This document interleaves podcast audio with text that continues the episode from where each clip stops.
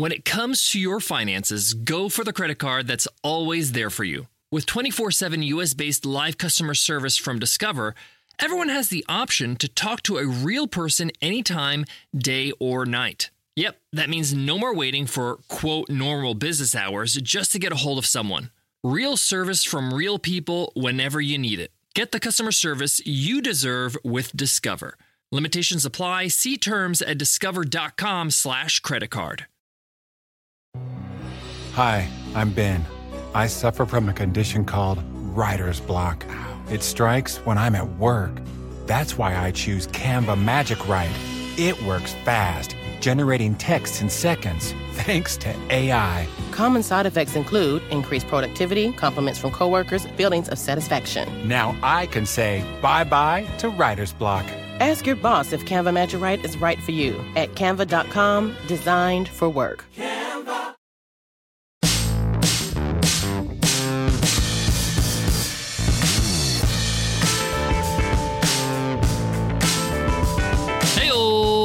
Welcome to The one hundred dollar M B A Show, where you get better at business with our practical business lessons. I'm your host, your coach, your teacher, Omar Zenholm.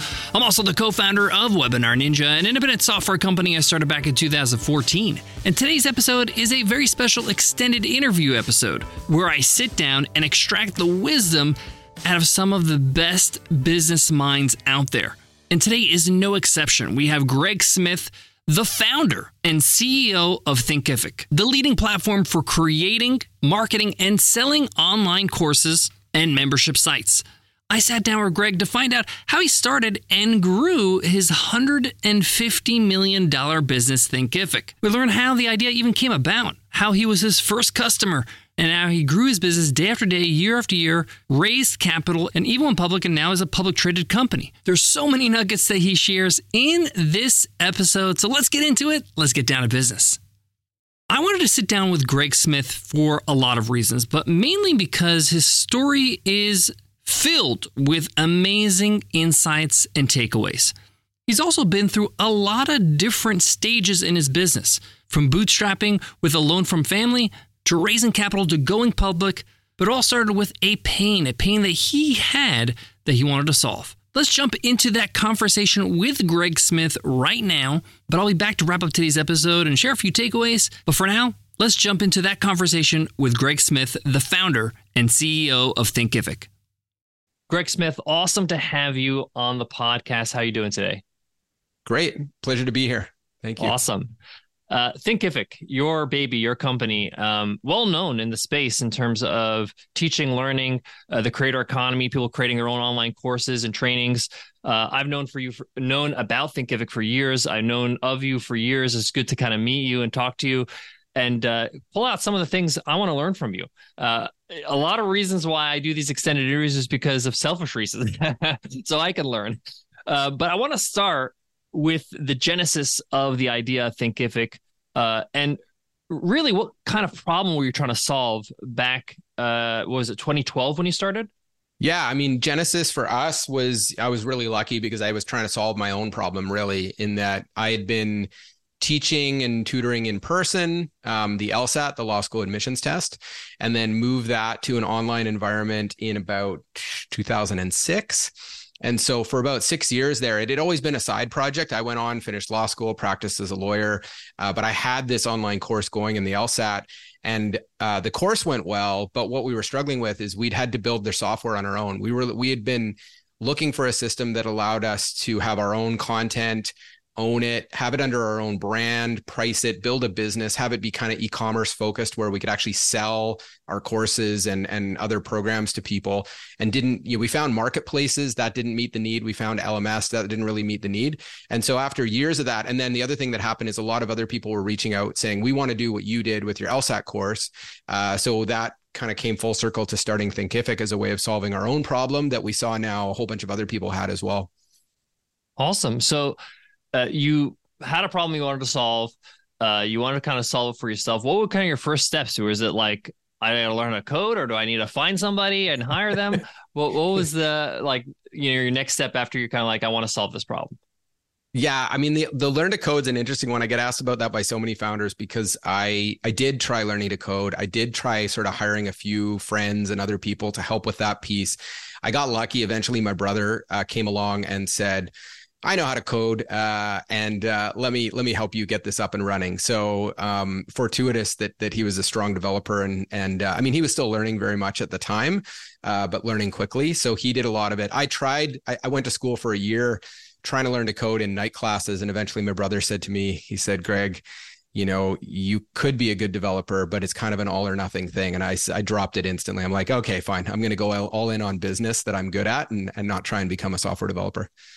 I love that. I love the idea that, hey, I can't do it all. You know, um, I run a software company myself, Webinar Ninja, and I, a lot of people ask me the same question. I don't know how to code. I took a couple classes just so I can understand what my engineers are talking about. Um, but, but in the process, I learned that, okay, I got to know my lane and I just got to focus on what I do best because that's how I could serve my, my company best. Um, so you started back in two thousand twelve, which sounds like, you know, ages ago in, in the tech world. Uh, talk us through, like, what was the landscape starting a SaaS company back then, you know, which was unheard of. You know, I started in two thousand fourteen. So you started two years in before me where, like, you know, half the tools that we use every day and half the things that are out there are not available. So uh, what were, what was the landscape like? What were the competitors like? What, what was it like starting a business in in tech back then? Yeah, I mean, different, obviously. I feel like, you know, I look at it as almost there's been three stages of, well, there was like pre-SaaS, then you had SaaS, software as a service, where you had the early starts, like obviously Salesforce being one of the earliest. Um, when we got started, there were, there was SaaS. It, it wasn't that uncommon, like, because you had Shopify was around and others like that. Um, nothing that we found in our space. You know, I think there might have been others who were getting started around the same time mm-hmm. of us, but they were so small like we were that no one had ever heard of them. So we couldn't even find them with extensive Google searches and stuff. Um, and, and so I think one of the key differences, and I saw kind of chart of this a few years ago, was um, around the time we were starting, you know, three to five years after you started a SaaS company, you could expect like three to seven competitors. Um, whereas I think, you know, more recently, it's like a year after you start, you might expect ten to twenty competitors because it is so much easier. I mean, the benefit is it's easier and cheaper to get started, to build things. Um, and there's just a lot more, I think, rapid copycat uh, happening mm. now in SaaS, that if something works, and then you'll see a lot more people doing something very, very similar very quickly. So in some ways, it's easier and faster. In others, there's more rapid competition these days. Yeah. Uh, in preparation of this conversation, I um, watched a, a dozen YouTube videos on people reviewing Thinkific and what they like about it, and, you know, versus the other competitors and things like that. And I, I always like to kind of learn a little bit about that because often uh, that stuff doesn't happen overnight. It's like in the D N A from the beginning of the company. And one of the things a lot of people talk about is that they love uh, the marketing side of Thinkific, the landing pages, the checkout pages, the ability to kind of run a business with uh, this course platform. Um, and it's not just like a place to host your courses. Uh, was that something intentional from the beginning? And if so, why? Yeah, I mean, definitely intentional. And I, I, I like what you say about sort of in the D N A of the company. I mean, w- the core offerings we were looking to to solve, or the the real problems we were looking to solve, was how do we help people with knowledge, passion, and expertise make a living from it? How do we get out there and help them sell that? And so there's two core components. You want to have an amazing product, that learning experience, be it a membership site or a course or otherwise, and you want to be able to go and make a living doing it and selling it. And the interesting thing is, I think, you know, so many of the people in this space, they're usually more passionate about and better at the, I'm passionate about my passion, my expertise, my knowledge. Marketing is often kind of a new world to them and a little bit scary and a harder problem to solve. And so we've mm. definitely put a considerable amount of effort into sort of solving that problem for them, and and doing that through tooling and, and other um, features within the platform. I love it. I mean, Greg's being modest to those who are li- listening, but this is a big part of having a successful business, is because you got to think about your customer. You got to think about, how do I keep them on my platform? How do I make sure that they're successful with my product? And they're not going to be successful if they're not selling courses. So they need to have great tools to sell, to market, to run a business, because if they have a course out there and it doesn't sell for three, four, five, six months, uh, they're probably going to churn.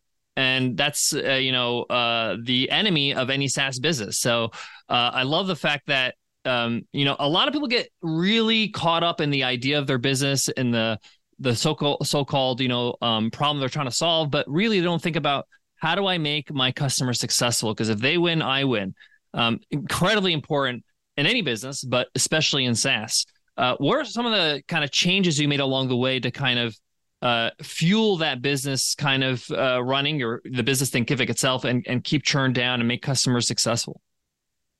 Um, I mean, you kind of hit the, hit the nail on the head there, in that we look at, I'm a big fan of Jim Collins and a lot of his literature. And uh, so think about the flywheel, the hedgehog concept, sort of, these are the things that your business is. I mean, the hedgehog is what you're what passionate about, you can make money doing and be the best in the world at.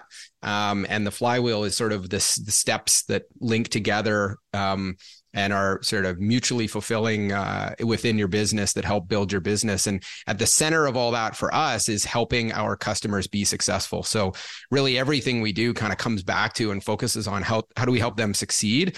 And that, you know, it means a combination of things. They have to be able to take their knowledge and passion and extract it and putting it into some sort of product they can deliver and have that be an amazing product that we help them with. But then definitely they have to go and be able to sell it.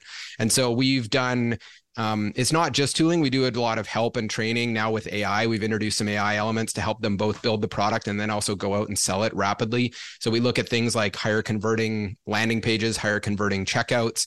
Um, how do we help them do things like drive mm-hmm. traffic or convert mm-hmm. that traffic into sales? And then really importantly, and I think sometimes people miss this, certainly early days in our space and, and still to this day, if you don't have a really high quality back-end product, then you spend all of this money mm-hmm. making a sale.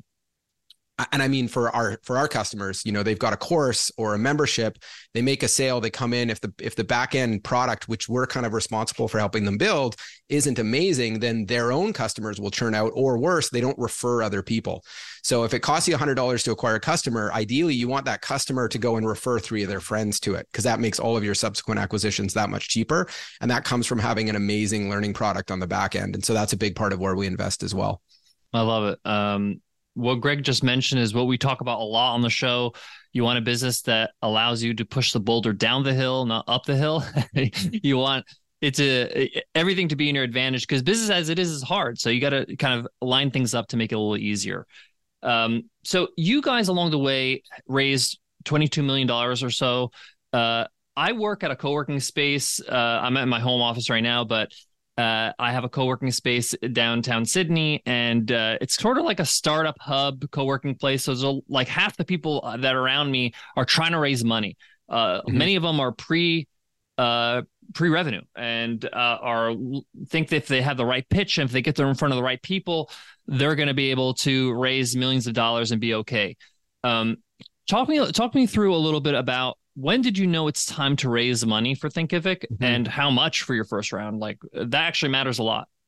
Sure. Yeah. I mean, I can, I'm happy to share all sorts of details on this being public. You know, a lot of this stuff is out there in that, well, not all of it, but uh, it makes it easier for me to share details around numbers and revenue and stuff like that. So first round was uh, uh, a loan from grandma for twenty-five thousand dollars.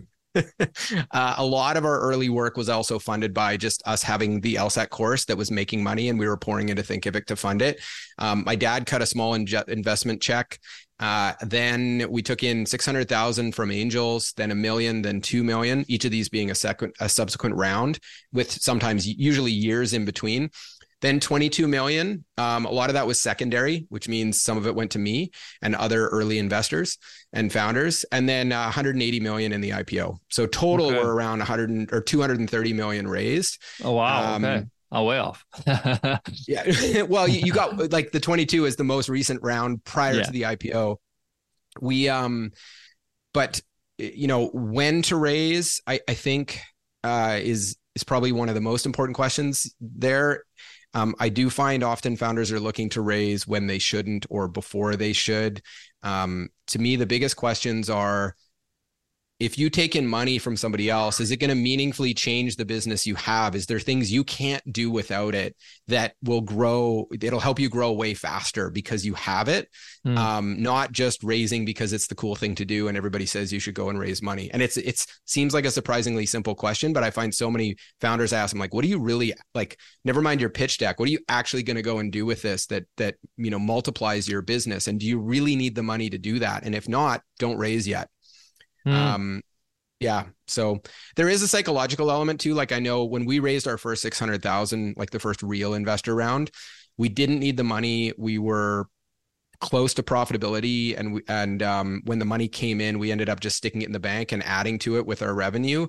Um, that made it easy to raise. We didn't need it. But what I, what it did do for us is it gave me more confidence in just kind of mm. go and, and put the pedal down and go. Those who know me know I'm an automobile lover. Heck, my first job at thirteen was washing cars at a car dealership. That's why I'm excited to tell you about the Range Rover Sport. It's the perfect combination of sporting luxury, intuitive technology, and performance. I mean, this thing is stunning inside and out. Here are some of my favorite things about the Range Rover Sport. It has this purposeful cockpit-like driving position. It really sets the tone for a focused interior that promotes an exhilarating drive that is super engaging. And it's super quiet in there because they have advanced cabin technologies such as active noise cancellation and cabin air purification, which offer new levels of comfort and refinement. One of the things that's really important to me is the actual driver's seat. The Range Rover Sport has an optional twenty-two way adjustable heated and ventilated electric memory front seats with massage function. But enough hearing about it. Design your Range Rover Sport at Land Rover U S A dot com. You're great at managing your business, but are you great at managing your financial future? That's where Yahoo Finance comes in. When you need to be able to diversify your wealth, take your dividends from your business, and invest in other types of investments, like the stock market, you're going to want to know what you're investing in. For more than twenty-five years, Yahoo Finance has been the brand behind every great investor. So if you want to read up about the businesses that are making moves so that you can make the right investments in the stock market, you're going to love what you find at Yahoo Finance. What I love about Yahoo Finance is that I can jump right in, spend a few minutes a day, read up about some great companies that will inform my decision on where to invest. And you can securely link your brokerage accounts for a unified view of your wealth, including four oh one k and other investments. For comprehensive financial news and analysis, visit the brand behind every great investor, Yahoo Finance dot com, the number one financial destination. Yahoo Finance dot com. That's Yahoo Finance dot com. There's a couple of things I want to talk about here. Number one is the fact that I I always find that, especially in the uh, in in the investment world, in the startup world, that when you don't need it is when you find it easier to raise, like because your business is healthier. You know, people want to invest in a business that is going in the right direction, that is close to profitability, if not profitable. Um, and it's just easier to raise when you don't need. It's almost like uh, a law of attraction. Like uh, I don't really care if I make if I raise or not, but it comes easier. Uh, the yeah. the other thing, and I feel in my experience of being an entrepreneur for twenty years, it's so much easier to be creative, to make better decisions, to run a better business, to have a healthier company when you're not worried about the roof caving in. You know, like when you have a bit in the bank and you're like, okay, I can breathe, I can make solid decisions, I can think about the next year, the year after. I actually think that's a smart idea, like what you what you did with the six hundred K in the beginning. Uh, but what I all really love is the fact that, and I want to ask you, did you sell your LSAT course on Thinkific? Uh, it does now. When we first started, it was on some custom software we wrote. And once we got Thinkific up and to the point where it could support it, we moved it over. Yeah. Oh, I thought that was brilliant that you, you basically became an example of uh, the best client. Like, you know, this is, this is what we do. I, I drink the Kool-Aid as well. I sell my own courses. Uh, and that's how I got started. A lot of people don't understand the power of that part of the story when you're trying to sell your product. Like you're not just some person that came up with an idea and, you know, put some lines of code together. You're somebody who's trying to really solve a problem for yourself. You understand, you empathize with the customer because I'm selling a course. I'm trying to teach people something. I'm a creator myself. Uh, I know that when with with our software, Webinar Ninja, people really resonate with the fact that, like, you know, when I do my own webinars, they're like, oh, okay, great. This person knows how I feel because they've been through my path. Um, this is huge because you know the language they use and you could use that in your marketing. You know the pain points they have so you can address them in your marketing and sales, but also in your product development, your roadmap. Um, what are some of the things I, I want to talk about? It, one of the some, one of the things I want to ask you is, like, along the way, you kind of had to go from creator to C E O of a public company. Like, how did yeah. that transition happen? Was it bittersweet? Was it difficult? Did you have, have a talk with somebody? What happened? I, uh, yeah, I mean, it's, it's, you know, keep in mind, it didn't happen overnight. It was twelve years in the making. Mm. And so, um, a lot of reading, a lot of learning. I, I've had multiple coaches. I listen to podcasts. Um, I watch what others are doing. I make huge mistakes and then I try and fix them the best I can and learn from them. Uh, so just, yeah, it's, it's a lot of learning along the way, but I think being conscious that it is constantly changing and growing. And if your business, like ours has, is growing, um, at, at points of, you know, fifty percent, seventy percent, one hundred something percent year over year. Um, even if you're growing at twenty percent year over year, you've got to take a step and say, I need to be growing at at least that rate just to keep up. And so it's just that constant learning of what's the next stage look like. And, and I think the, it's, it's helpful to be focused on the day-to-day sort of operational, but if you're not also thinking about the future and growth and how you're growing into it, then you, you kind of get, you can get left behind or, or fall behind in terms of where you need to be. Along the way, did you have any mentors or coaches that helped you? Uh, yeah, I've, I mean, I've uh, some authors I love that I've gone and fo- read and, and followed fairly closely, or even in some cases flown out to sit down with and try and understand mm-hmm. what I didn't understand from just reading everything they'd written. Um, coaches, definitely. So we have a coach for our leadership team as a whole for when we get together and work together. And then I have a, uh, have oft have a personal coach that'll work with me on a once every couple of weeks, just work through some problems together. And then within the team, you know, I, I operate as a bit of a coach to some people on the team, and then just having some good members on my team that I can sit down and puzzle a problem with, even if it's not someone that reports to me or I, you know, like work directly with, but I can just sit down and I know they're a good um, sounding board to work ideas mm. through with. I love this. I love this idea of reaching out to an author that you love, or or maybe wrote a book or or had a training, and just reaching out to them and saying, you know, can I buy you a five thousand dollars lunch or something, you know, like, you know, have lunch, but maybe pay them for their time or something like that. Because we dropped five grand to go to, you know, South by Southwest, you know, like to some conference and flying out and all that kind of stuff. And, you know, a few days go by and it's kind of over. The impact that you would get from just sitting with somebody that you can extract so much amazing wisdom from is incredible. Like, I love that idea. I also love the fact that you uh, are conscious of training your team as well, not just yourself and thinking, okay, I'm the leader, I'm making the decisions. There's plenty of people on my team making decisions, which is just as important. So uh, awesome stuff. Uh, I want to talk a little bit about Thinkific, the product itself, because I find it really interesting and fascinating in the space. Um, and I think it's, it, it's interesting that, you know, you live in Vancouver, you're Canadian. There's, there's a lot of Canada in Thinkific. And I mean this in a positive way, because I always say that I never, yeah. I've never met a Canadian I don't like, because you guys are very polite, very nice, very sweet and thoughtful. And one of the things I want to talk about first is, uh, your pricing plans. Uh, you have a very generous free plan. Um, and, you know, like, like we talk about on the show, you know, uh, when it comes to free plans, this is like a customer acquisition. It's not like a pricing model. It's a way to kind of, it's like one of the best, you know, lead magnets you can ever create. But I want to talk about, how did you guys decide on this free plan? How did you decide on what's included, and how, and why did you make it so generous? Yeah, I mean, interesting thing is actually a little less generous than I think it was at one point. So we've done a lot of experimentation on it, of trying, you know, adding and taking away things, um, not from the people who are actively on it usually, but from the from new people as they come in. What you experience today is slightly different than it was a year ago or two years ago or ten years ago. Um, so it it is with pricing, I think, especially in SaaS, it's something you should be, I think the conventional, I, I find it hard to keep up with this, but the conventional wisdom is like, you should be revisiting it twice a year. I think that's mm-hmm. a little too quick. But we're trying to look at it every year and just understand, are we doing it the right way? And at that, don't hear pricing increases. That's not always just raise your prices ten percent. Yeah. I think there are companies who do that. Um, I think they're missing opportunities there of, it could even be lowering your entry point and increasing your high point. It could be opening freemium or moving just to free trial. So one thing we tried at one point was dropping the freemium and moving to free trials.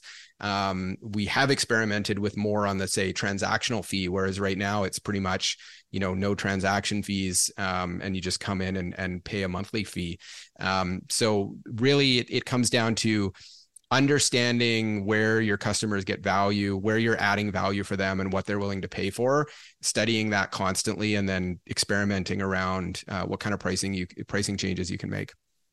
I love it. And what I really like about your business model is that you're conscious of the fact that, you know, you have to invest in your customer. Like, I got to give them something so they can get started. Uh, I know if they have a course and they start selling the course, even if they have one student, they're going to want to mm-hmm. stick around uh, because that student's going to have access to that course. So uh, it, it's a great uh, idea. I think that a lot of uh, companies, they kind of uh, have short-term thinking. They're trying to make a, a quick buck, uh, and they don't really think about investing in their customers. Um, what did you uh, decide when, when you went to the free model and you went to the free plan? Um, mm-hmm. What were some of the things that you thought, okay, how do I get them to... Uh, you know, get started, invest in them, make sure they have a course, and then what is the the attraction to move into the next, you know, plan so they could be a paid customer? Yeah. So, and I didn't totally answer your question on why the free plan and why why so generous there, and I think you kind of helped me with that a bit there in the answer. In that, um, it really was about showing them value first and having them come in and and saying, we're confident that we can help make people be successful, and so why let an initial price point get in the way of that, right? Give them something for free that they can play around with, show them value mm-hmm. from. Um, and when they start to see that value, they get to make that option to move up. And that allows us, like, the why is we get to see thousands uh, of people come in and try that out in a time period where you might otherwise see dozens. Um, because it is free, it makes it so easy for people to try it. And then we're confident our product adds so much value, they'll make that choice to upgrade, as opposed to, you know, putting it all, hiding it and saying, you know, only once you've paid us do we get to show you the product you're buying. I'd rather say, you know, like in any, in so many other industries, you get to really look at the product you're buying before you mm-hmm. Um, purchase it. So that was kind of the concept behind freemium uh, for us. And not that we're the first to do freemium. Um, and definitely there's other companies that do great that you you really don't get to see the product until you purchase it. Um, on that piece of when do we when do we introduce the customer into or start to ask them to pay us, um, a lot of our mentality on what goes on free versus what goes on paid is what if it's something they need to be successful initially and get started, we should make it free, right? Like mm. help them be successful. That's what we want. We're with them. We're with them through the whole journey. Help them be successful, put it on free. If it's something that it's more vanity or ego or um, nice to have or desire, so like a custom U R L um, or, you know, very personalized branding, things like this, or a very specific feature that you really don't need to be successful, but you're, you know, to fulfill their vision the way they want it exactly, they need this more niche feature. That's the stuff that starts to pull them up into the free plans or sorry, the paid plans. As your business starts to evolve, it gets better. Uh, you're making some, some cash. Uh, you're willing to reinvest in your business in those nice to haves. Um, you know, most of the things we have in our personal life are nice to haves, you know, like we don't really need a car, but you know, we can probably take mass transit. We don't really need, you know, a Gucci bag, but it's nice to have. And it makes me feel nice and, and you want to treat yourself. And the same psychology happens in business as well, which I love. Uh, I want to talk a little bit about, you said a lot of people do freemium, which is true, but not many, especially in your space, do zero percent transaction fees. Um, I want to talk a little bit about that because a lot of people, they, they use this to kind of make up for the losses of a free plan. Um, from from a number sense, how do you how do you guys kind of make sense of this and say, okay, we're willing to forego the, the transaction fee. Uh, it doesn't matter how much how many sales they make, they're going to pay the same amount every single month. Yeah, so I think um, it's it's worked for us to grow, you know, exponentially um, to this point. Um, we do have some areas now where with certain feature sets, we will have variable pricing where mm. it'll start to move up a little bit with your with the value you're getting. It's not always a percentage. It could be something else. We're starting to introduce a little bit of this. And the thinking is that, but what we want to do is we want to do it really where someone has essentially the opportunity to opt into it, and we're providing enough value back that it makes sense to opt in. So as opposed to it just being a blanket, we're going to take one percent. Um, instead, what we're going for is I want to give you, I want to show you a whole bunch of value, and we'll take some portion of mm. that the more you use it. Um, and so we're finding that works pretty well for us. Um, I think the reason against the just flat, like you could take our whole pricing models, throw them out and just say, we're just going to charge everyone ten percent. Mm-hmm. The challenge I have with that is you're actually going to scare away the most successful people. Yep. And you're going to attract more of the people who, you know, don't have that much confidence in the future. And they almost use you like a parking lot. Like yeah. I do remember at one point a long time ago, we had a customer who said, hey, I love the fact that you have a free plan, 'cause I can like store all my videos on this. And I was, I cringed, but you know, that's, that's one of the challenges of if you go with like a ten percent or, you know, a flat percentage on everybody, you're going to end up with way more people like that and yes. less of the highly successful ones. 'Cause when someone's like, I'm going to make a million dollars, which plenty of our customers do and more, yeah. they don't want to give you ten percent. It's true. And, uh, you know, this is uh, was a hot topic on Twitter with, uh, uh, you know, one of the people in the space changing their pricing recently. And they went with that, like it's just a blanket high percentage for all their users. And it makes sense for smaller people, like you mentioned, but uh, it's the it's the big creators, it's the influencers that actually make your brand. It's actually they're the people that promote you and talk about you. And the the there's a built-in virality to your business because Uh, you know, a lot of these people are teaching their students how to do something, and they're seeing their teacher, and then they're, oh, what software they're using? Oh, they're using Thinkific. That's pretty cool. Let me try them out. So, uh, if you're if you're removing the you know the influencer part, or or that's not your customer base anymore, you're kind of losing out on that virality, which is not so great. Um, and I, I love that that you're conscious of that, which is great. Um, so. And I also love this idea of giving them value first and then taking a percentage of, you know, the, the results. I find that this is incredibly uh, a no-brainer offer for uh, as a customer. Like um, we use uh, ProfitWell uh, Retain, uh, which is a dunning service. Basically, you know, they recover yeah, your your yeah. They, they cover your, uh, you know, your failed payments and all that kind of stuff from customers that need to update their credit cards or whatever. And, you know, they charge us a hefty fee every month, but because they recover so much, the value is so overwhelming. It's kind of like they're actually just making me money. So I'm happy to throw them that that chunk of change, you know? Um, so I, I love this concept of like, show them value first, see uh, how well you're doing. And, and uh, I love the idea of, you know, understand, like what I like about this is that the customer understands you're not trying to just rip them off. You're actually yeah. saying, I want to give you something great, you know? Yeah. And I only want money if it's great. And that's, yeah. that's fantastic. Yeah. yeah. I mean, I can give you one, one, two examples. One is we're looking on some things where we can actually say to them, we'll bring you a sale. Mm. And then we just want a small percentage because it's a sale. You, you can run your business. You don't have to use this, but if you want the sale, we'll take a little percent because it costs us money to go get it for you. And the other one is we recently rolled out taxes. So our customers now can have us process their taxes. We collect them. We automatically determine based on the jurisdiction, the tax, we collect it, and then we actually remit it for them to the tax authority. Now, obviously there's a big expense for us in doing all mm. of that and managing it. So we take half a percent in order to do that. Yeah. Um, but it's something where it's like, they don't have to hire an accountant to go and do that. And, you know, like they, it would cost them way more to do it themselves. Yeah. And much more reasonable uh, in terms of the value they're getting. Yeah. I love it. Yeah. Uh, so uh, I want you to talk to a little bit of the people that are starting out there who maybe have been running their SaaS business for a year or two, uh, are trucking along. Uh, they're, they're maybe bootstrapped, trying to, you know, put the pieces together. Uh, maybe they're missing a few things.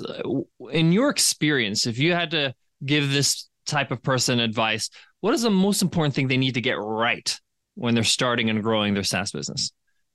I I believe it's really getting to know your customers and really living and breathing in their world and understanding the changes you make and how it impacts them. And the more people on your team who can do that. Like when I go to a conference and I meet a customer who, my favorite is someone who's like switched to us or switched to a competitor or canceled or it failed or didn't work. Um, and I'll just pull up my phone and be like, can you just tell me the whole story? And I'm going to record it and I'm going to send it to the team and then we're going to watch it and we're going to dissect it and we're going to call you with more questions.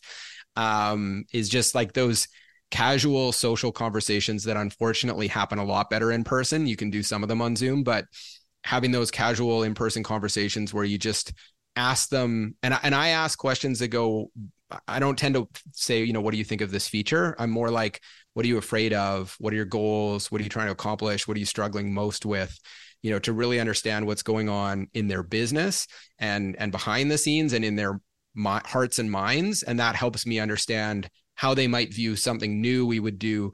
And the more of those conversations I've had, the more I find a year from now, we come up with a new idea on the team and I can sort of drop into the mind of the customer as much as possible and say, I think they'd be pissed off if we like watermarked all their videos or something like that. Let's not do that. Yeah. Yeah. I, I love that. And understanding your customer is huge. A lot of people I know, especially those who have uh, built a, a product to solve their own pain. They're like, oh, I know what they want. And they kind of feel like I'm like the ultimate customer. Um, but uh, I found through the years, you know, having these chats in person, on video, uh, understanding, you know, why, why are you even doing this? Like, why are you even starting this business? Why are you even running courses? You get, you get to understand like what their motives are, what's their why. Like, oh, I'm doing this because I'm, I want to be able to stay home with my kids, or I want to be able to travel, or um, I quit my job, or I got laid off. And like, you understand what their fears are. You understand what their issues are. You understand like, hey, how can I help them in those areas? If I can get them a sale, they'll see value in that. Um, and I, I feel like that's incredibly important because you might understand the product, but you don't understand everybody's certain situation. Everybody's got different situations, different reasons, different whys. Uh, and I think you nailed it on the head. Understanding your customer really well is, is going to help you not only create a great product, but know how to market to it, know how to talk to them, know how to find them. Like where, where do these people uh, exist? You know, and I can market to them, whether on ads or in conferences or whatever it might be. I love it. Uh, Greg, I got a couple more uh, questions I want to get into uh, while I have you. I think this has been a great conversation. I hope it's going well for you as well. yeah, um, no, I love it. It's great. Thanks, Omar. Love it. Hi, I'm Ben. I suffer from a condition called writer's block. It strikes when I'm at work. That's why I choose Canva Magic Write. It works fast, generating texts in seconds, thanks to A I. Common side effects include increased productivity, compliments from coworkers, feelings of satisfaction. Now I can say bye-bye to writer's block. Ask your boss if Canva Magic Write is right for you at canva dot com, designed for work. Canva. This episode is brought to you by A A R P. ten years from today, Lisa Schneider will trade in her office job to become the leader of a pack of dogs. As the owner of her own dog rescue, that is. A second act made possible by the reskilling courses Lisa's taking now with A A R P to help make sure her income lives as long as she does. And she can finally run with the big dogs. And the small dogs, who just think they're big dogs. That's why the younger you are, the more you need A A R P. Learn more at A A R P dot org slash skills. So uh, I want to talk a little bit about, um, I know a lot of my peers in the SaaS business right now, or in, in the SaaS world, uh, are kind of going through a tough time. It's it's a tough time right now for, for business in general, but uh, especially SaaS, uh, when people are trying to cut costs, businesses are trying to like lower their expenses. You know, we went through the COVID era where, you know, we had a boom in, in online businesses, and then Uh, now with, uh, you know, the so quote unquote recession, a lot of people are just feeling like, okay, uh, how do I stay afloat? How do I stay alive? Uh, so I can ride this wave and come out stronger in the next eighteen months. Like, what are some things that you would advise uh, those types of people? Well, first, I think it's a great time to start. So if you're early and you're starting and you can figure something out now, oh, that's amazing, right? Because you come out of the slow times and it just goes up. Whereas if you started, you know, in, in a, you know, in a peak time, and then you go into a tough line like this, that's, you know, sometimes businesses die that way. So uh, if you're getting started, you know, it's tough, but stick with it. Cause if you can figure out, you know, you iterate and iterate and pivot and figure something that works now, it'll work even better when things pick up again. Um, for those who are struggling, I think, you know, back kind of to that financing question, you really don't want to be raising because you have to desperately. And so, you know, unfortunately, and, and there, I think there were a bunch of articles that went out about this, you know, a, a year or so ago of um, cut costs rapidly, get yourself in a position where you are not reliant on anything or anyone else, where, you know, you kind of have like a doom and gloom spreadsheet that you still stay alive and make it through. Because one of the biggest things for going through tough times is just surviving and coming out the other side. If you're really lucky and you can, you have a, a balance sheet that allows you to continue to invest through the tough times, even better. Um, but for the first ten years of the company, I had a what I called my bankruptcy spreadsheet. And I ran it myself and I checked it every single week. And it had sort of the worst assumptions about the mm. future and the future of our business in it. And I was always checking, like, when could we go bankrupt? Now we're with having raised the money and, you know, being um, pretty much close to profitability at this point. Uh, we, um, you know, I don't really need that as much, but I'm still constantly watching, like, under what scenarios would that happen? Um, so I find running something like that, where you say, let's kind of assume the worst, mm-hmm. where do I run out of cash and how do I manage and change my choices on the basis of that? The last thing you want, and I've had calls from founders in this boat, is, you know, I'm running out of cash in two weeks or two months. What do I do now? Your options become less and less limited the longer yeah. you leave it. So seeing that further ahead of time means making shifts faster. And it's not always like revenue is always the hardest thing to move. The thing you can move for certain is, is the cost control. And I know this, like we went through this, we did two rounds of layoffs over the last year and a half. Um, and, you know, we were still growing, we were still making money, but, um, and we were in no risk of bankruptcy. And, you know, we had, nor, you know, well over a hundred million U S in the bank, but I looked at it and I said, um, if we don't do something now, there's a possibility we could be in that really bad boat. And if we do a change now, we're back in the power position. We can invest, we can grow, everything mm-hmm. is good. Um, and so we made those hard moves, which sucks to do, but it puts you mm-hmm. in a much better position. So the faster you act on those kind of things, the better. So just the biggest thing is, like, make sure your eyes are open, look at the worst possible future and, and adjust accordingly. I've been through that. I've been through, I had that spreadsheet you're talking about. And it's not a fun time. It's not a fun activity to look at that sheet every day. I looked at it every day for a period of time until we were kind of weathered the storm. But the point is, is that y- you got to be comfortable being uncomfortable about it, because otherwise it's going to cost you your business. And a lot of people don't understand that it, it kind of just creeps up on you.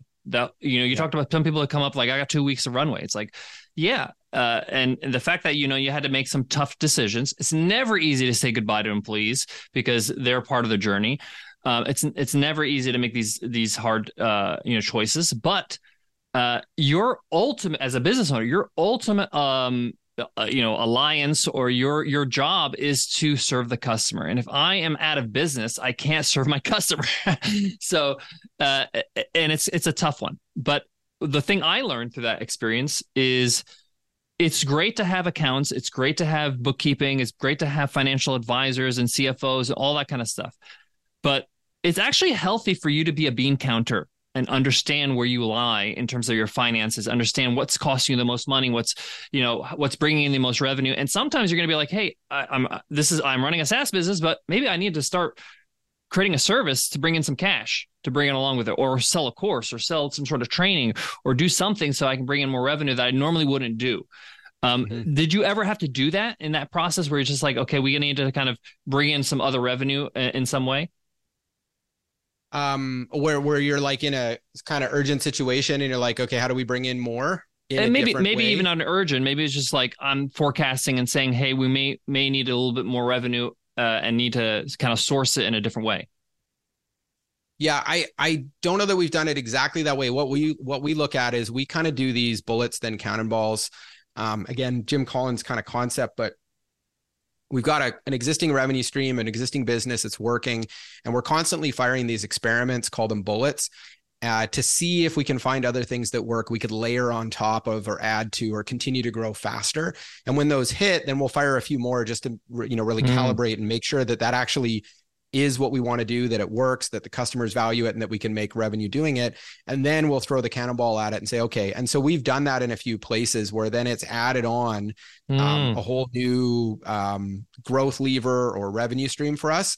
The challenge is I find those things take often take a year to, like, it depends on the size, yeah. but they often can take a year to calibrate and then, um, and start to generate a real return from, sometimes even more. And so it's often not something you can do in that urgent moment. That's why I talk like in the urgent moment, usually the only thing you can do is control your costs. If you, yep. uh, now certainly I've done the thing where, you know, you pick up the phone, dialing for dollars, try and make a few sales. That was when we were five to ten people. Harder mm-hmm. for me to do that today and meaningfully move the needle, even if I have a high close rate on the phone. Um, so today I'm more trying to look much further ahead. Um, and then the other thing I really try and do is keep my head. It's it's harder the the larger you grow to keep you yourself focused on growth as mm. opposed to problem solving. And so I've really tried and forced myself to think mostly about growth. Huge, huge. That's that's a you know, and that's a kind of a it, it's it's a growing pain. You know, kind of understanding that hey, I, I you know did certain things that got me to a certain point. I can't do those same things to get to the next point, to the next part of the mountain. Uh, I love it. One thing I want to touch on before is before we we say goodbye is. Uh, being a public company. You know, you guys are a public company.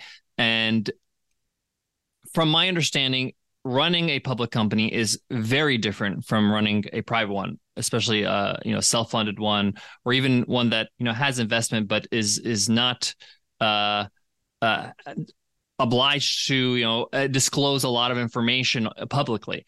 Uh, what are some of the advantages and some of the disadvantages, some of the challenges you've had transitioning into a, a public company? Um, yeah. So, I mean, I, I'm lucky in that, bef- you know, former life before all this, I was a securities lawyer. So I okay. practiced law, helping public companies go public, raise money, be public. So I had a pretty good understanding of what I was getting into, but even so, um, it, it's been a huge learning curve of understanding what we can and can't do and, and how it changes some of how the business operates. So lots of things learning, um, uh, you know, one I think is, uh, take some liquidity when you can, right? So as a founder, you know, even before going public, looking at opportunities when financing rounds are available to to take liquidity um, is a good one. Um, in terms of being public, yeah, it, it certainly changes things. I mean, you get a much more serious board, which can be extremely helpful, um, but it does it changes the dynamic a little bit. Uh, you do have to share a lot for more information publicly. That's part of being, you know, the whole public concept is you're sharing a lot of data and information. And so being conscious that that's going to both take time, but also put competitive intelligence out there. Like I know our competitors listening to listen to my earnings call every quarter where we talk mm. about our revenue and our strategic priorities and things like this. So you got to get comfortable that that kind of thing is going to be happening. Um, I'd suggest, you know, we probably went public a little too early, but the opportunity was there. We were you know, the markets were so hot, the window was open and it closed shortly thereafter. So in a sense, like we did it at the perfect time, raised a crazy amount of cash that now we're sitting on a fortress balance sheet in a very difficult time. So we're in the perfect position this way. But from a size wise, it's pretty early for a company to to kind of go out there and go public. So, you know, most people wouldn't be looking at it till a little further down the road, probably. I don't know. Is there other stuff you were looking for in that? No, that's exactly what, like, I, what I what I was looking for. And, um, or... No, no. I mean, I, I, I have some friends that sold their companies to public companies and they're like, oh man, everything is so different. And you, you got to disclose information. It's something as simple as like, oh, um, announcing the sale has to happen during uh, market hours. And it's like, it's like, oh, okay. I got to be up that time. Okay. You know, that kind of thing. So, um, I, I think it's an interesting move. And I think that obviously uh, it's, it's right for certain businesses to do this. Uh, and obviously you have a lot of experience of understanding when it's when is the right time. So uh, I think that uh, it's good for people to understand what their options are. Uh, mm-hmm. and, and I like the fact that you're being transparent about, you know, the challenges along the way. Yeah, it's definitely One, something if you were, if anyone was considering it, like call me or call someone who's been through it and get the real, you know, inside scoop and ask your questions because, um, yeah, just get some get some guidance, mentorship from someone who's been through it. I love it. One last question I like to ask uh, many of our guests is uh, we all have our reasons why we became entrepreneurs. You know, from the beginning, you know, uh, when you started to think about, hey, maybe I could be my own boss. I can create my own thing. I can, uh, you know, maybe have some financial freedom in some way. Uh, what was your why? Why did you become an entrepreneur? And uh, where are you at in the journey of fulfilling that why? I, I probably have like ten different ways to answer this. So I'll do rapid fire a bunch of them. Like the, if you ask the why, but, but wait, why, why, you know, the five whys yes. to get the root of it. I love helping other people fulfill their dreams. So whether that's someone on my team, you know, advancing their career or even getting the next position that they want outside of our company.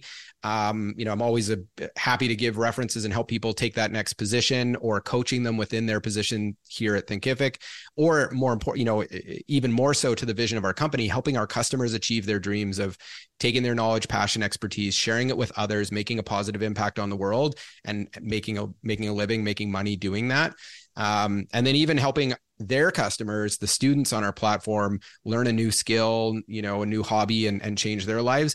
Fundamentally, it all boils down to how I can help other people achieve their dreams. And um, I'm loving what we're doing. We've had a huge impact on that idea of helping others achieve their dreams, but there's so much more for us to do. So I'm pretty excited about it.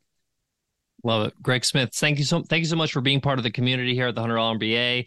Uh, sharing your wisdom, sharing your experience, being so uh, open and honest, uh, and uh, and really making an impact on our our community. Thanks, Omar. I really appreciate it. Such a great conversation with Greg Smith.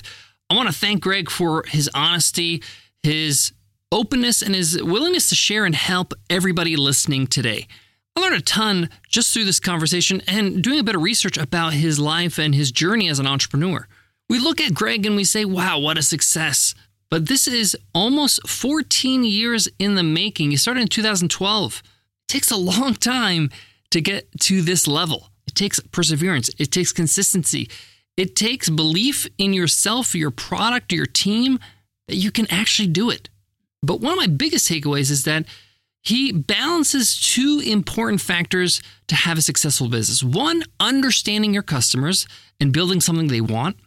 And two, knowing how to sell it, package it, offer to them in a way that it's a win-win. Win for them, the company, and the customer. When you balance these two, it's hard to lose in business because you're doing the right thing. You're actually delivering on your promise. If you want to learn more about Greg and his team and what they built over at Thinkific, go to thinkific dot com. They got an amazing blog, but they also have this really cool tool over at thinkific dot com. If you go to the resources tab, then go to A I tools. They have a business name generator, they have a course name generator, and more. Check it out. It's a lot of fun. That wraps up today's episode. If you love what you hear, hit subscribe, hit follow on your favorite podcast app, whether it's Spotify or Apple Podcast or Overcast or whatever you like to use to listen to podcasts. By hitting subscribe or follow, you get our next episode automatically, and you get access to over twenty-three hundred episodes in our back catalog. Go ahead and do that right now. Before I go, I want to leave you with this. One of the things I noticed in my conversation with Greg Smith is this is not his first rodeo. He has spoken about his company and his story many times before. He knows exactly how to deliver his answers with confidence, with coherence, and he's pretty succinct. He also allows time for me to ask some follow-up questions, to dig in a little bit more. It's better for you to allow people to ask you questions about your story rather than being long-winded. So you can learn from the things that people say, but you can also learn from how they say it. Thanks so much for listening, and I'll check you in Wednesday's episode. I'll see you then. Take care.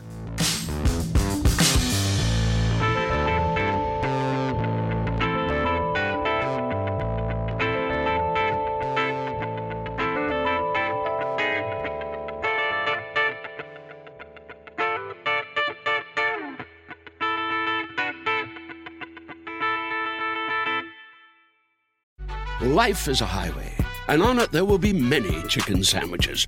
But there's only one McCrispy, so go ahead and hit the turn signal if you know about this juicy gem of a detour.